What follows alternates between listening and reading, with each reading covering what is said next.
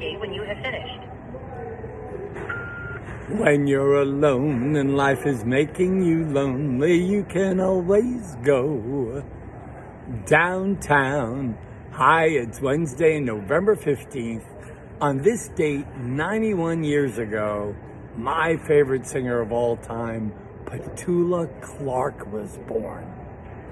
Downtown was the first record I ever bought. I bought the 45 and I played that vinyl thing over and over and over again. What is the first record you bought? In a time when there's a lot of reasons to be sad and not smile, what song can you play that makes you smile?